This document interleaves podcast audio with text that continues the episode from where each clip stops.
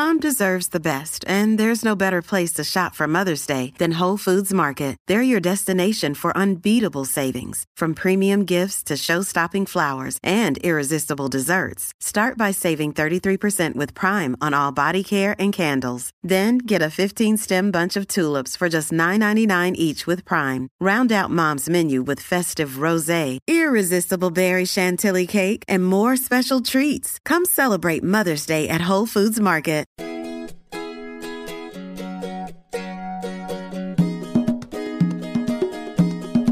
Welcome to the Modern Homesteading Podcast.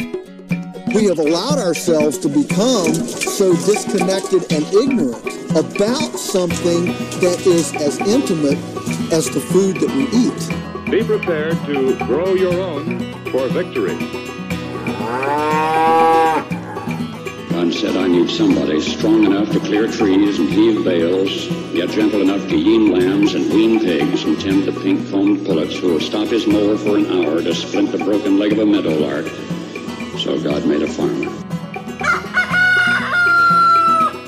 Hello and welcome to the Modern Homesteading Podcast. I'm your host, Harold Thornbro, and glad you're joining me on this episode. I think we got a really good one for you. On today's episode, I'm going to discuss uh, many uses of having comfrey on the homestead and why every homesteader, I believe, should be growing it. I'm going to talk a little bit about what varieties to grow and the benefits of it and where to get it. So, uh, stay tuned for that. I think that's going to be really uh, helpful to those who have considered comfrey or or maybe you have it growing on your property and you don't really know how to best use it.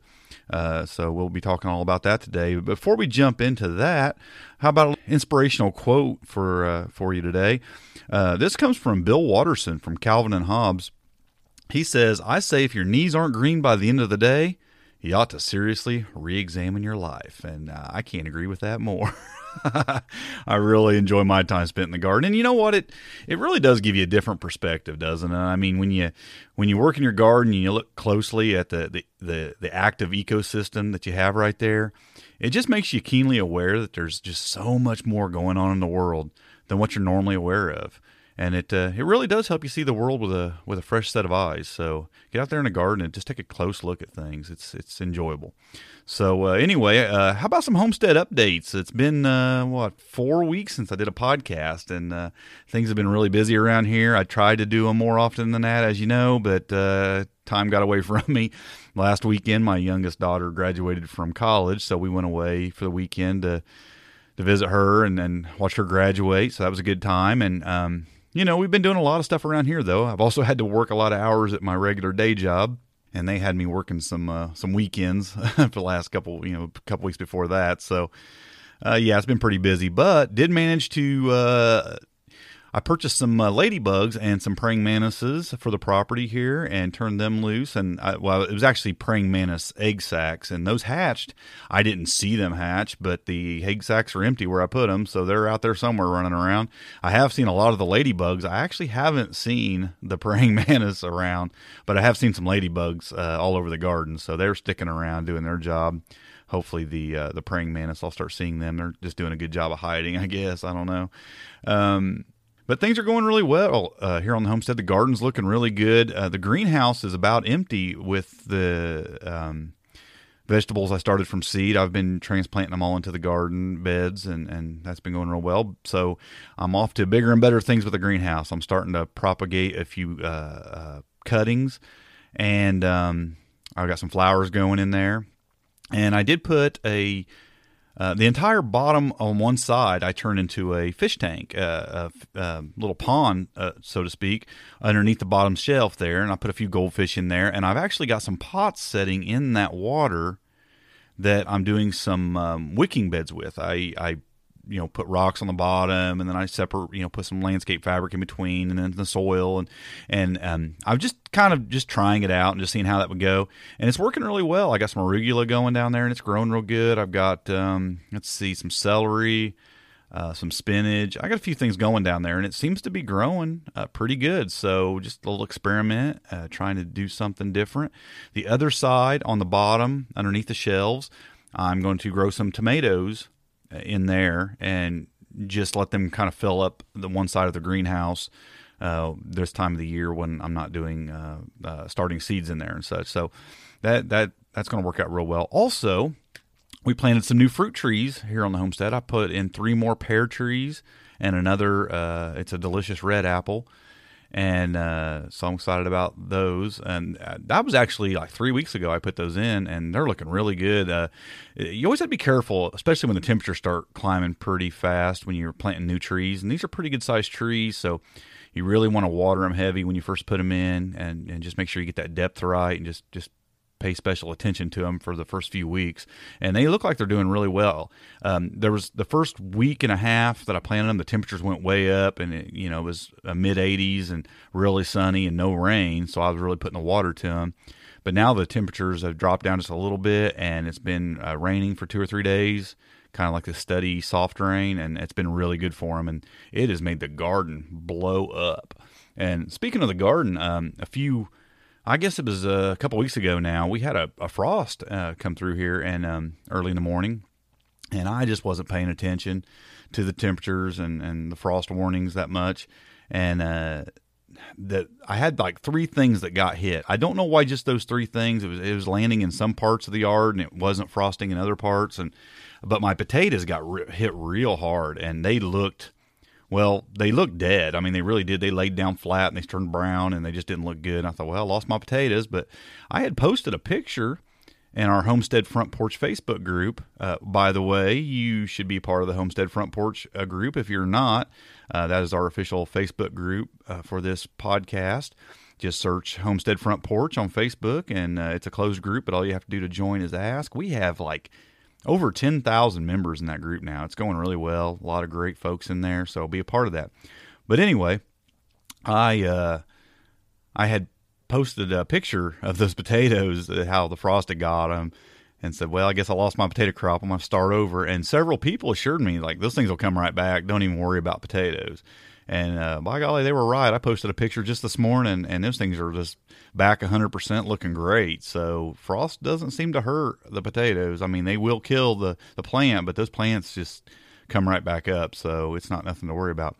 However, my cucumbers and Kentucky pole beans weren't quite as lucky, but I wasn't as worried about those because I actually had other plants going good in the greenhouse. So I just replaced those um, with the ones out of the greenhouse. So those those were that was fine. So didn't hurt me a bit there. Um, everything else is looking really good. A lot of squash growing already. I've already been eating a lot of fresh strawberries. Um, lots of lettuce and spinach. Oh, I love the the lettuce and the spinach is doing so good this year, and the uh, kale is doing really good too. So having a lot of a lot of good greens to eat already. So we're starting off strong in the garden this year. I'm enjoying it. So hope your garden is going well also. And uh, and what I want to talk about today is com- comfrey. And that's the great thing about comfrey. It's a great fertilizer for your garden. And I have just done that. Uh, I have chopped down, already done a complete chop down of, of some of my plants, my comfrey plants, and I've scattered those leaves all around my garden beds and, and in some raised beds and in lots of places around some trees for fertilizer and I, you know, and it started growing back already. The stuff is just amazing, and I want to talk about that a little bit today. I want to talk about, uh, you know, about comfrey on the homestead.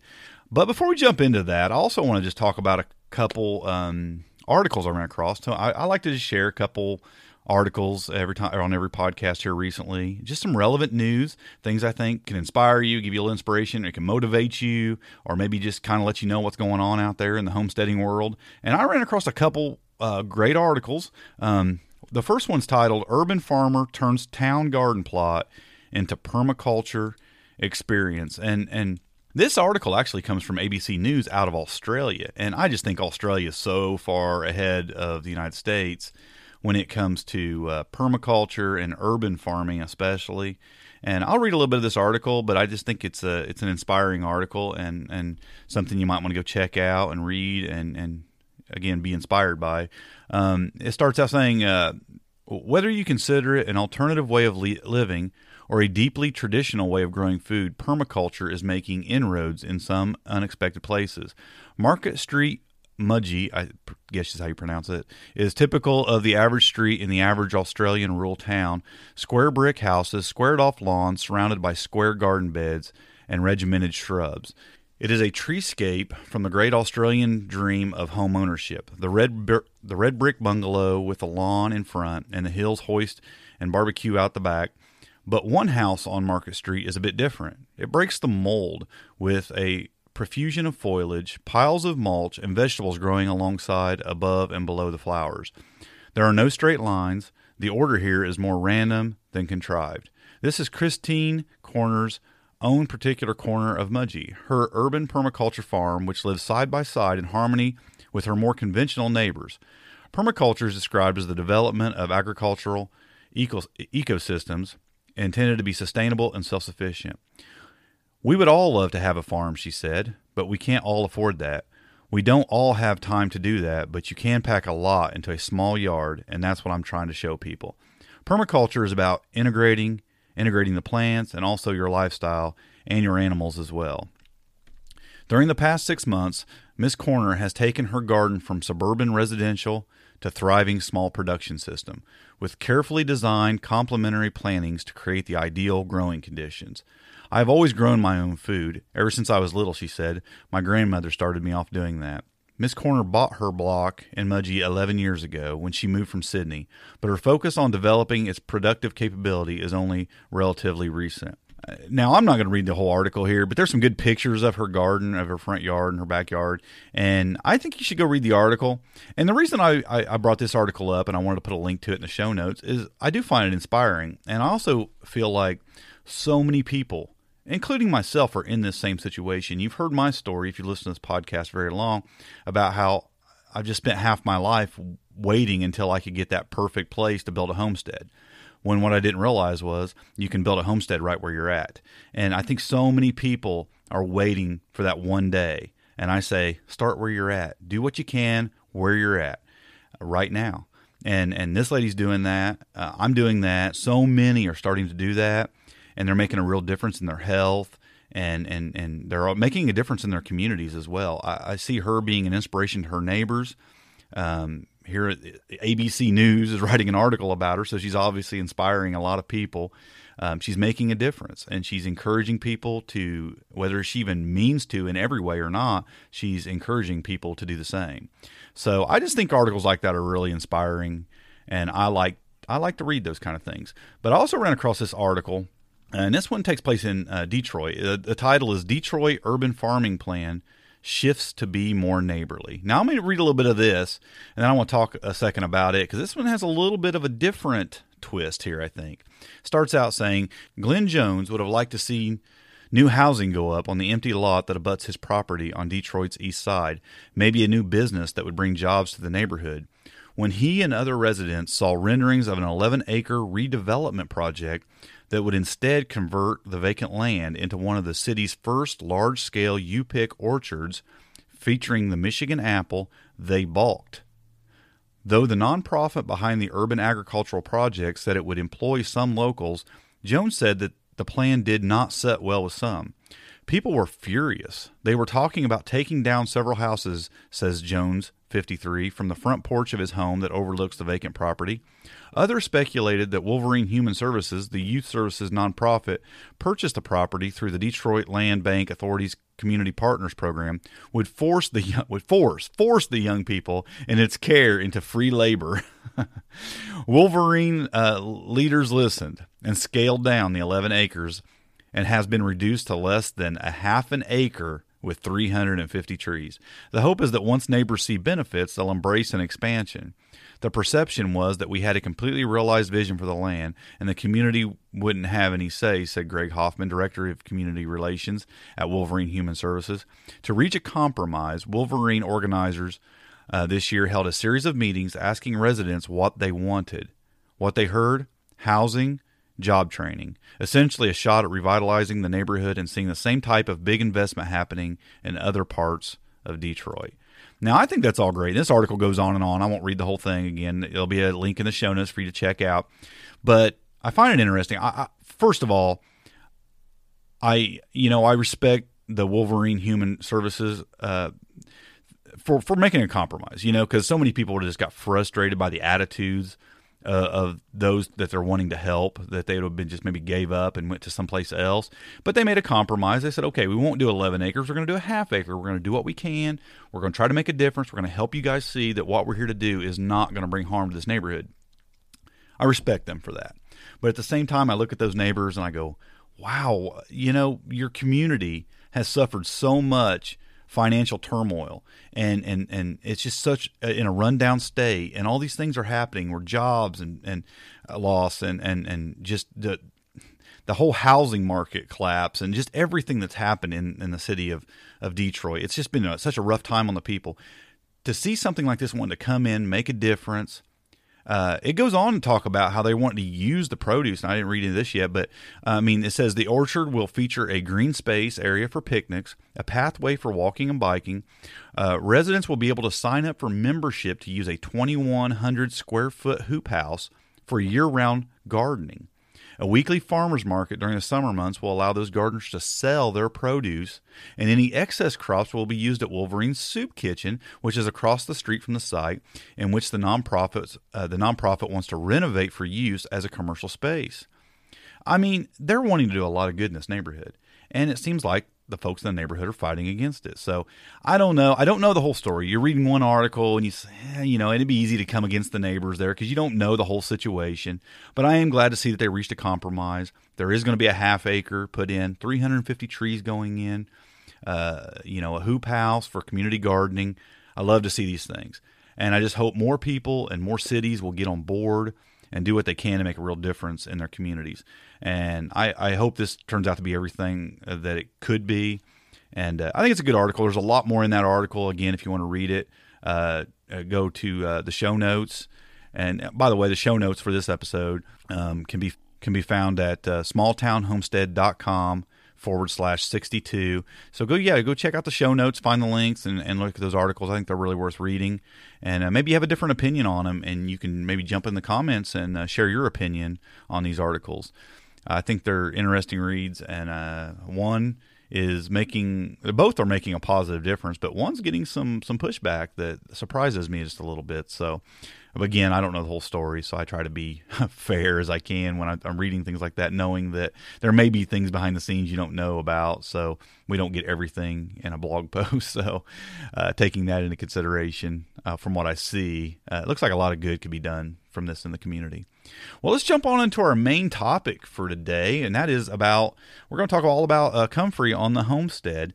Uh, what is comfrey? Maybe you're not familiar with it. Well, comfrey is a perennial herb most commonly known for its qualities as a fertilizer and as an herbal medicine. Um, comfrey is known as a dynamic accumulator, and, and what that means is because of its long tap roots, it has the ability uh, to pull nutrients from deep in the soil up into its leaves. Now, there's there's several varieties of comfrey, and this is where I, you know, even me, I, at one time I was pretty confused about, okay, what varieties of comfrey do I want on my homestead? And I've had some other people ask me this question. So let's talk a little bit about varieties. There is what's called a common comfrey, and it's a perennial. It's native to Europe. It's a three foot tall plant, including the flower stalk. Um, it has been used medicinally for thousands of years by many different cultures, but it can be somewhat invasive because it has viable seeds and it spreads them real easy. The roots on these, however, are not invasive. True comfrey seeds, they germinate really quickly especially on wet soil. So, common comfrey, it, it can be an invasive plant to have on a homestead. But what most folks who practice permaculture or homesteaders would recommend would be a Russian variety of comfrey. Now, these are these are a, um, a cross. The Russian varieties are uh, between uh, common comfrey and rough comfrey. And it grows to about four foot tall, uh, including the flower stalk. Uh, there's actually 21 cultivars of Russian, Ru- Russian comfrey, but the number four, the Bocking 4, and the Bocking 14 are the most common. Um, Ru- Russian comfrey has purple, white, pink, red, blue flowers. I mean, it can have different color flowers. The seeds on Russian comfrey are not viable, which is really important. Um, it has to be reproduced by the root or the crown cuttings. Um, it produces about 100 to 120 tons per acre of biomass per year. This is three times the amount that the common uh, comfrey produces. And again, there's 21 cultivars of this, but the most common ones are the Russian comfrey Bocking 4 and Russian comfrey Bocking 14. Um, now, I'm going to just explain a few of the differences between those two because those are what you're mostly going to see for sale out there.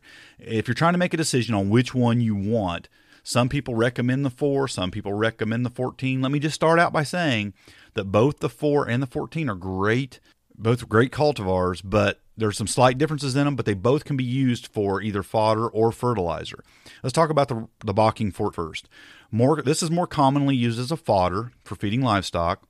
The roots of the Bocking 4, they go down 8 to 10 feet, which makes it slightly more drought resistant uh, than the Bocking 14. Also, the leaves are slightly wider.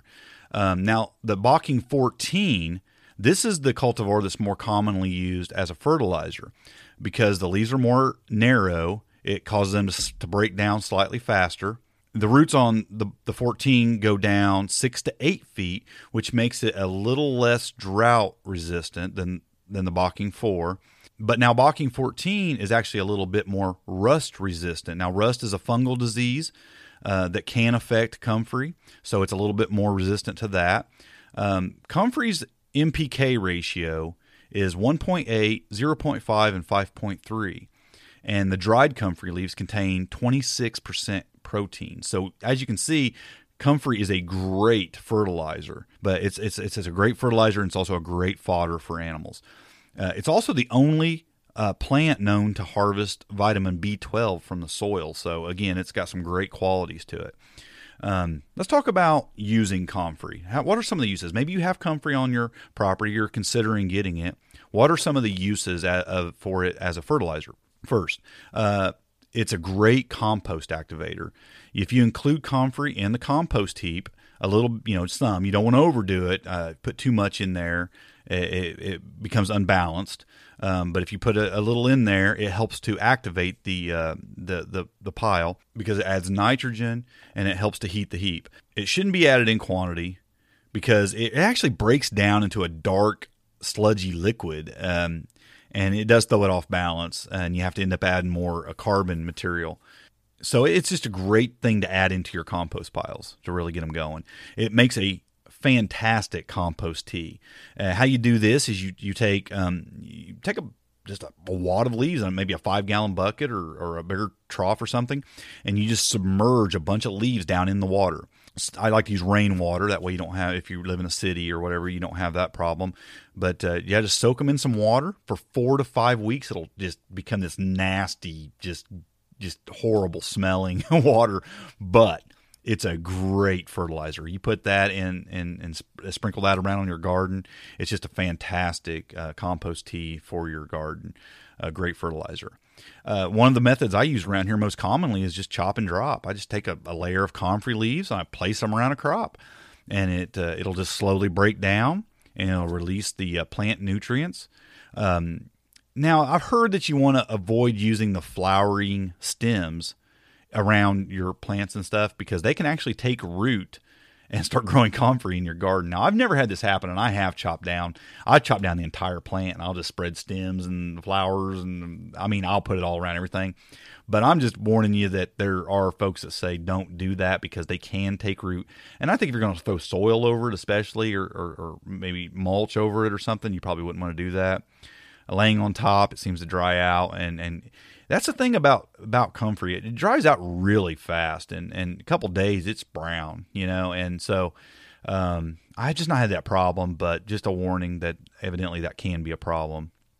Um, it's great as a companion plant uh, for fertilizer. Also, there are actually soil tests that confirm that when comfrey is planted alongside other plants, and especially other perennials and trees, that soil nutrients will actually increase. So it's a great plant to just interplant within your garden or around trees or around other other plants. So just um, keep that in mind that it's great just like that. And again, it makes the chop and drop even easier if you if you use that method. Um, when you're fertilizing your garden, which I do a lot of that. I mean, that's mostly what I use my fertilizer for, or my uh, comfrey for. But it's not the only thing I use it for. So, uh, I also use my comfrey as livestock feed. Let's talk a little bit about using it in that way. Uh, Russian comfrey can produce, like I said earlier, 100 to 120 tons per acre of leaf biomass per year. This is about 12.4 tons of dried comfrey leaf per acre. As a comparison, if you want to compare that to alfalfa, it yields about 18 tons per acre. So it's less than alfalfa, but you're talking about a perennial that you never have to replant. It's going to keep coming back and keep coming back. Corn produces about 25 tons per acre before it's dried. And pasture grass is about 25 tons an acre. Again, it's way less than those, but it's a perennial that you plant once. So it, it has its benefits as a livestock feed and it can be done in different ways. I mean, you can. Uh, there are people who plant it all over a field, and they just they do grazing over it, and you don't want to overgraze it though, because it can it can kill it. Uh, but again, it can be used that way, or you can just pick it and and and dry it and add it to their you know and add it as their feed. Um, the protein amount in dried comfrey is twenty to thirty percent. Now, as a comparison, most beans are around, or legumes are around 8 to 9%, and soybeans are around 17%. So you're talking a really high protein amount here for your animals, which is why I love to feed it to my rabbits. I love to feed it to quail and chickens. They love it. Now, I first got my quail, they wouldn't eat it at first, and for whatever reason, they got older. Now they love it. Uh, I throw some in their cages now, and they just they just shred it. They love it. Rabbits absolutely love it. Um, so it's a great it's a great livestock feed. Um, but that isn't all that isn't all you can do with comfrey. It does make a great fertilizer. It does make a great livestock feed, but also comfrey is a very popular uh, is a very popular medicine uh, medicinal herb. Um, it's used uh, as a, a, poultice or as in an oil or a salve uh, to treat skin irritation. It can treat minor cuts and wounds, very important minor cuts and wounds. I'll talk about that in a second. Um, it speeds healing of broken bones. Did you hear that? It speeds healing of broken bones. Yes, it does. Um, it's actually, uh, from what I understand, uh, the name actually means bone knit. Uh, so it, it, actually can heal a broken bone quicker. Um, here's the warning though don't use comfrey on deep wounds because it can actually heal the skin too quickly, uh, which can aid in a, a possible infection because it doesn't close up underneath quick enough. You have to pretty much heal a wound from the, you know, inside out. You don't want to just make the skin heal too quickly. So uh, don't use it on deep wounds. Absolutely not. Uh, use it on minor cuts and wounds, and it works very well. And, and again, uh, I, I, won't go into how to make a poultice or an oil or a salve. If you Google any of that, you will get great instructions, uh, slight variations maybe in each one on how to make any of those things. A poultice is the simplest thing to do. A little bit of water, crunch it up, get get it you know all soft and gooey, and you know just smear it on wherever the problem is. Um, oils and salves are a little bit not not very complicated to make, but you know a little bit of practice to that. Uh, you just need to know how to do it.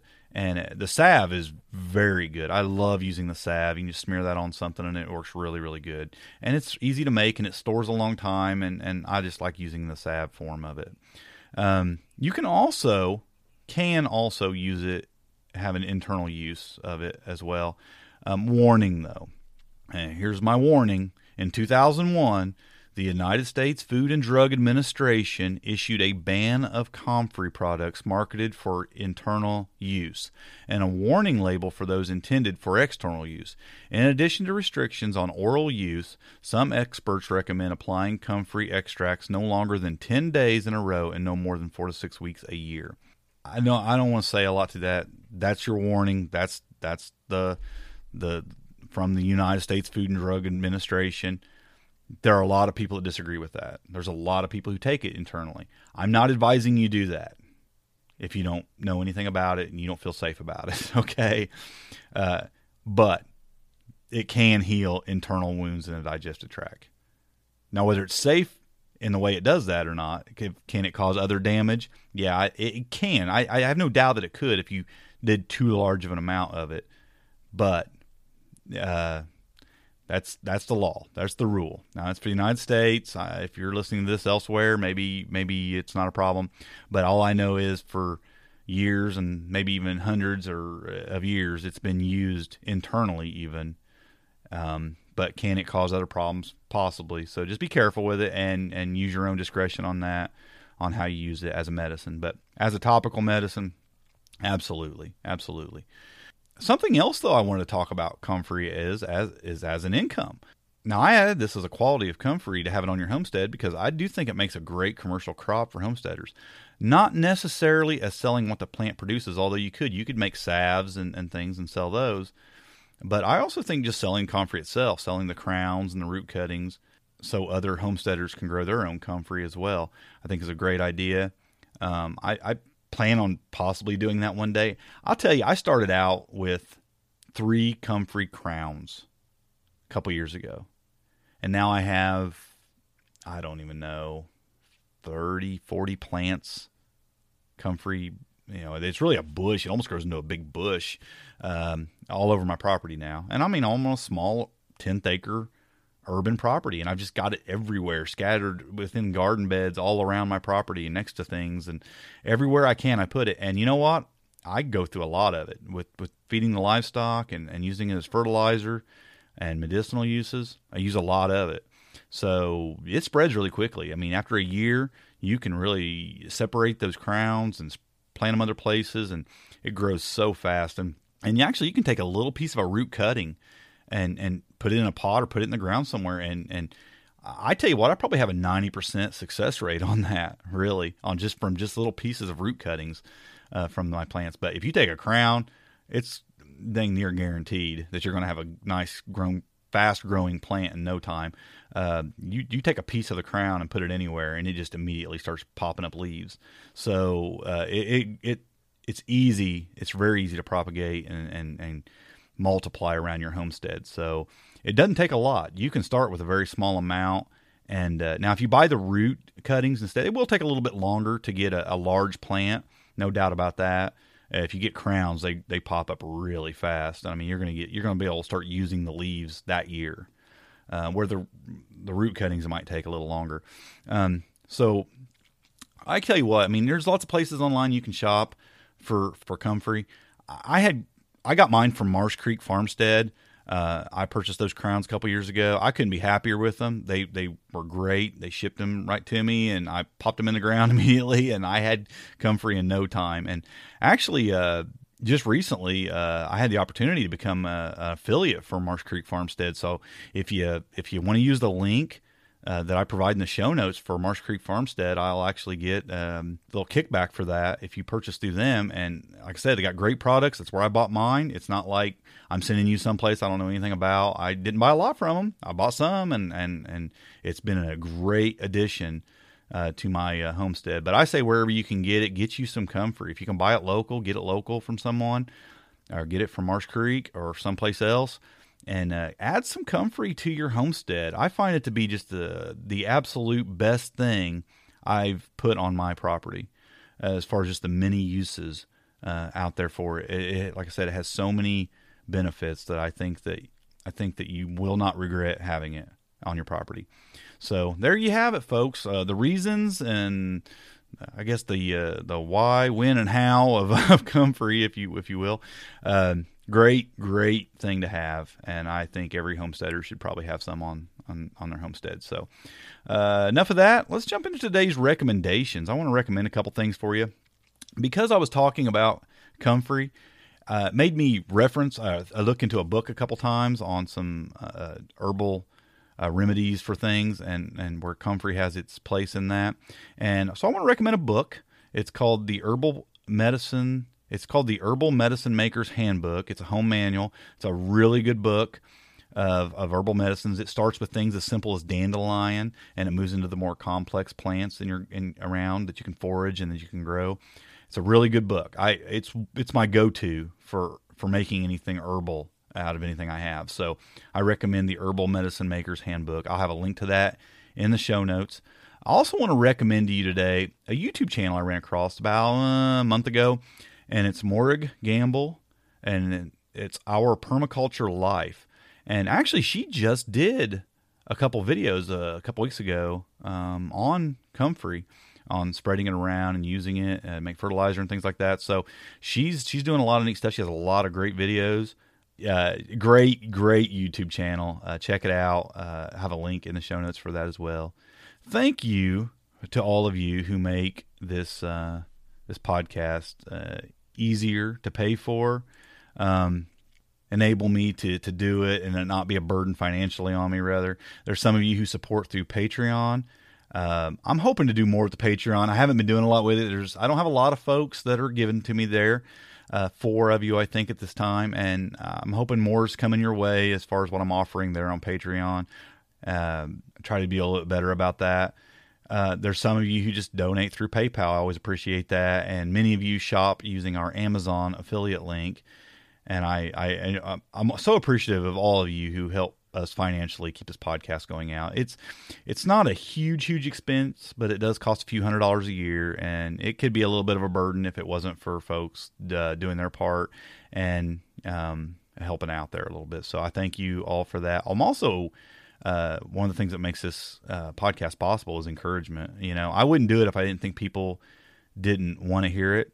So anytime I get a iTunes review or a comment from somebody or an email or anything, saying that you appreciate the podcast or that you're enjoying the podcast. It means a lot to me, and it does it does encourage me to keep doing it. So, um, yeah, appreciate your iTunes review. So if you haven't left an iTunes review before, go ahead and do that. I always appreciate those, and it does help others decide whether they're going to listen to this podcast or not by you know reading great reviews on a podcast. So thank you for that. Thank you for the encouraging emails. And uh, just thank you for listening and, and being patient with me when I take three or four weeks off, right?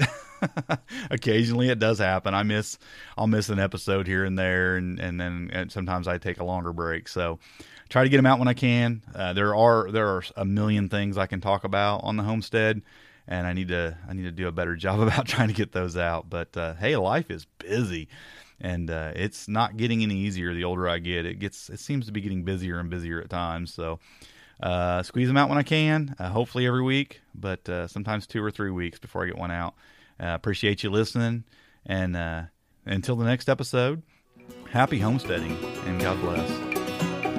Thanks for listening.